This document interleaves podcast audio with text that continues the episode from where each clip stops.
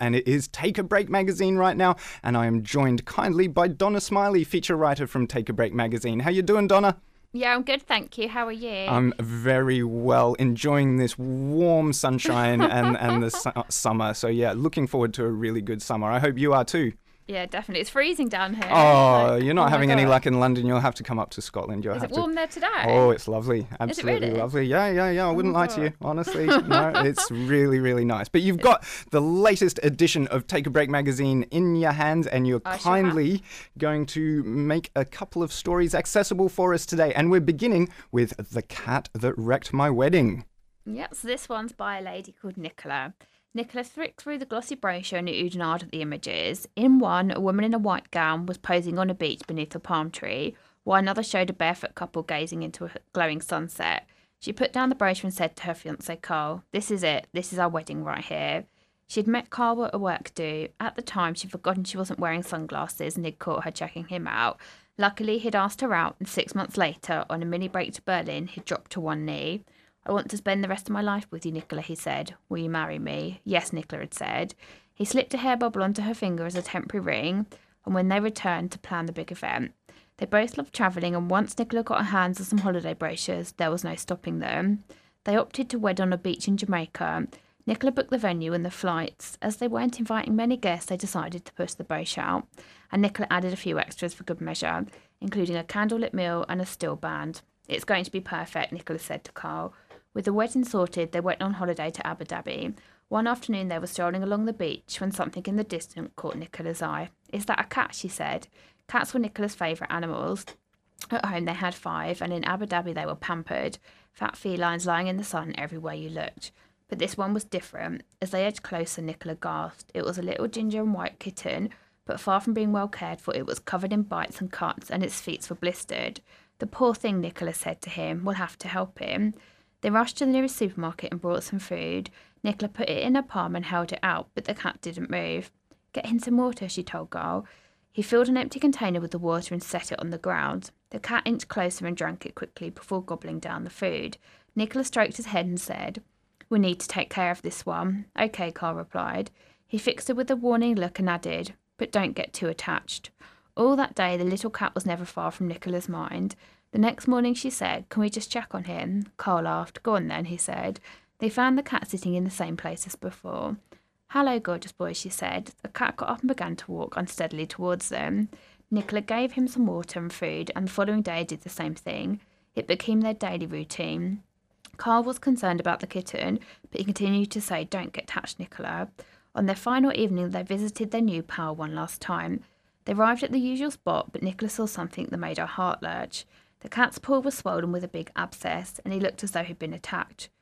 Oh, Carl, she said, we can't leave him like this. Nicola, he said, remember what I said?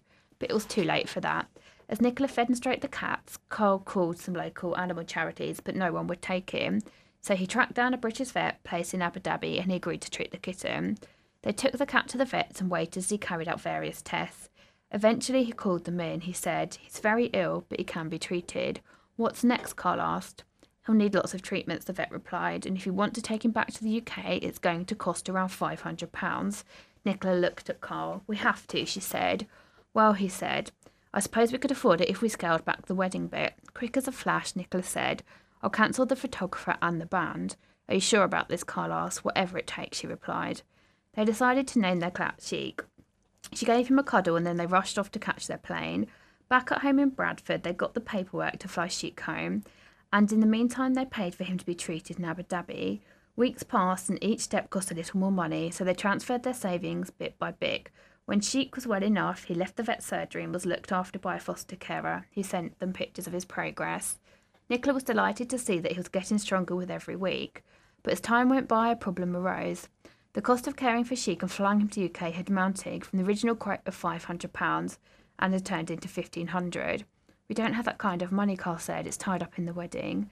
Nicola thought about what was more important to her. She pictured the golden sands and palm trees of Jamaica and felt herself slipping on her wedding dress and padding across the beach. In Nicola's mind, she saw her and Carl exchanging the vows and gazing into the sunset. Then she imagined Sheik's little ginger face and she made a decision. About the wedding, she said, we should cancel it. Carl stared at her. She knew what he was thinking. His wedding had just been cancelled by a cat. His mouth started to open as though he was going to say something, but she beat him to it. We can get married any time, Nicola said. It's not every day that you're lucky enough to meet a cat like Sheik. He shook his head. Please, Nicola said. Carl rolled his eyes and Hicks's expression softened. All right then, he said. That night they cancelled their wedding venue, the flights and the extras, but there was one thing she couldn't part with, her dress. I'll hang on to this for when I can finally be a bride, she said. Several weeks later they travelled to the airport to collect a very special arrival. Sheik's eyes lit up when he saw them there, and he lay on her lap the whole way, whole way home. Now he settled on brilliantly and is such a lovely little thing. Nicola knows many people will think she's mad, cancelling her wedding for a stray cat, but she has no regrets. To her, saving a life is more important than the ceremony.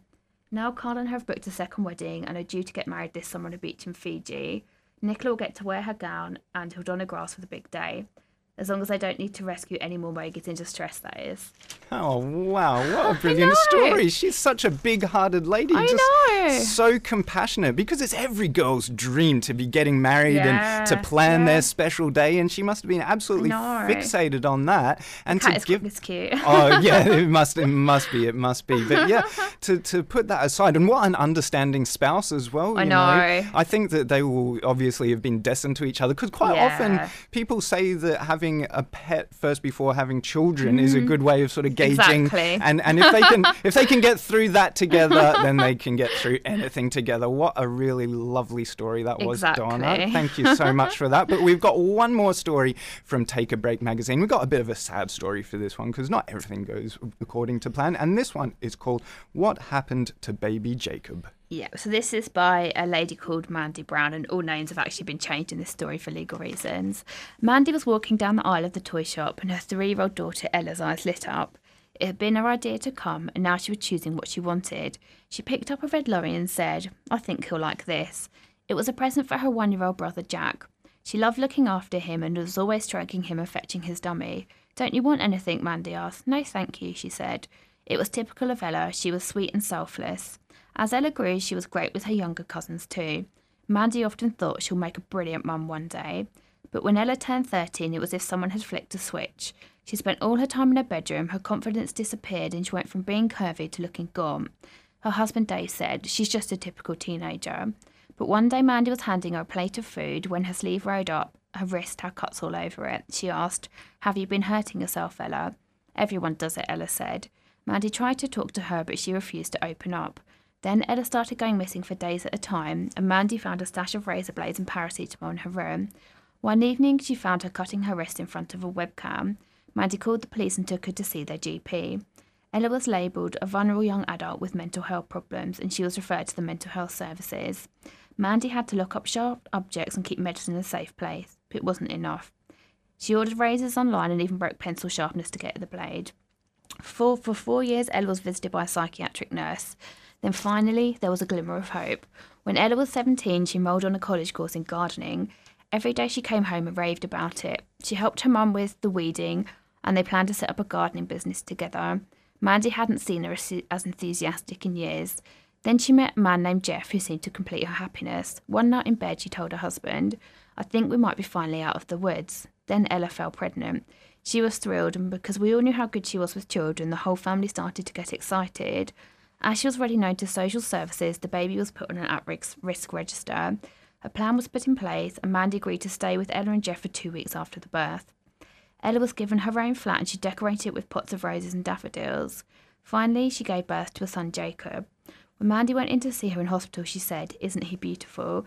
Mandy nodded and said, He has your eyes. Back home, Ella coped so well that Mandy felt like she wasn't needed. After she left, even social services suggested reducing their intervention plan. One day, Mandy was due to go into hospital for minor surgery, so Ella and Jeff brought ba- J- baby Jacob to see her. She spent hours playing with him and taking photos on the phone. Then Mandy went into hospital. That night, as she lay in a hospital bed, her phone rang. It was Ella, and she was hysterical. The baby's coughed up blood, she said. Mandy heard Jacob screaming loudly in the background. Call an ambulance, she said. She hung up, and ten minutes later, she called to tell her they'd gone to hospital and Jacob was having tests. The next day, when Mandy was discharged, she drove straight there. A nurse led her into a large office. Inside, Ella was at, sitting at the end of a long table filled with people. She was sobbing. Mum, she said, they're going to take the baby. Mandy's heart began to pound. Calm down, she said. Tell me what's happening. The other people around the table introduced themselves as doctors and social workers. One said, Jacob has some unexplained bruises. Your daughter and her boyfriend can't tell us what caused them. I told you, Ella said. He was sleeping in the spare room with Jeff and I heard him crying. When I got there, his blanket had blood on it. Jeff backed up Ella's story, saying that he'd been asleep when Ella had shaken him awake and shown him the blanket. The social worker asked her, Will you care for Jacob now? Of course, I said. As I carried on talking, I went to see Jacob. He had bruises all over his body and one in the middle of his forehead. A wave of nausea swept over Mandy. She stroked his head and whispered, I won't let anybody hurt you again. Then she took Jacob home. Ella came along too, but she wasn't allowed to leave her alone with him. Mandy fed and washed him while Ella played on her phone. Tell me what happened, she kept saying to Ella, but Ella stuck to the same story. Mandy tried to keep an open mind, but she was worried. She knew how highly strong Ella could be, and deep down she knew that either one of them could have hurt Jacob. Two weeks later, she took Jacob back to hospital for more tests. Social services arranged to come round to discuss the results. Mandy looked out of the window and saw them coming down the drive with an empty child's car seat, and her heart sank. She let them in, and a social worker sat them down. She said, Jacob has three broken ribs. Mandy felt as though her heart would break. She couldn't look at Ella. What happens now? Mandy said. You can't have Jacob anymore, she said. He's been with you for the past two weeks. So in the pool of perpetrators. She stared at her. Then everything became a blur as she led her upstairs to Jacob's cot. The next thing she knew, she was at the living room window watching them carry her grandson up the path from away from them. Ella started crying, and then her legs went from under her. For two weeks, Mandy struggled to hold it together. They put all Jacob's baby stuff in the attic. She felt like he had died. She asked Ella over and over what happened, but she just said, I don't know. She couldn't get through to her. The police contacted them and they were all interviewed separately. Ella said that the bruises must have happened when Jeff was looking after Jacob the night before she saw him. But that didn't add up. Mandy showed the police a photo she'd taken of Jacob and he didn't have any bruises on him. After that, Ella and Jeff broke up, and we found out the case would go before the family court because there wasn't enough evidence to go ahead with a criminal prosecution. Meanwhile, we, they all visited Jacob together at contact centres. Mandy held him while Ella and Jeff sat in the corner giggling. They didn't seem to care they might not get their son back. Eventually, after Jacob had been in foster care for seven months, the final hearing arrived. The judge, judge made Dave and her, Jacob legal guardians. Mandy had a full time job and they'd talked about moving to Australia, but now none of that seemed to matter. Now Jacob is three. Ella was supposed to see him every week, but she didn't turn up, so they've made it twice a month instead. Jacob has been diagnosed with behavioural disorders from being in and out of foster care. He finds it difficult to trust anybody. Every day when Mandy picks him up from nursery, he shouts, You really came. Ella gets annoyed that he calls her mummy but she is the one who comforts him at night, cuddles him when he falls, and teaches him the alphabet. If she hadn't fought his corner, nobody would have. Mandy will never know what happened to Jacob that night, only Ella knows, but she's a lost cause. She tells people I took her baby because she was broody. Mandy says she never asked for this life, being a mum again is exhausting, but as she's tucking Jacob in every night, she knows he's safe, and that's all she cares about. Oh, what a sad it. story. I know. I- it is really sad. It is. It's really, really difficult being a mother. But in those situations, my heart goes out to the child because he's the innocent, just Mm. Yeah, caught in the middle. He he doesn't have any control Oh, over it's so this. sad that he says that at nursery every day. I just think, oh, he's only three years old. Bless him. I know, yeah, they do a lot sink into toddlers. You Yeah, know, they, they, they realize things without you sort of noticing. So yeah, that is good. That at least you know. Uh, Yeah, at least pretty- he's safe. It's safe and and yeah, happy ending there for him. Well, Donna, thank you so much for taking us through Not those stories problem. from the current edition of Take a Break magazine.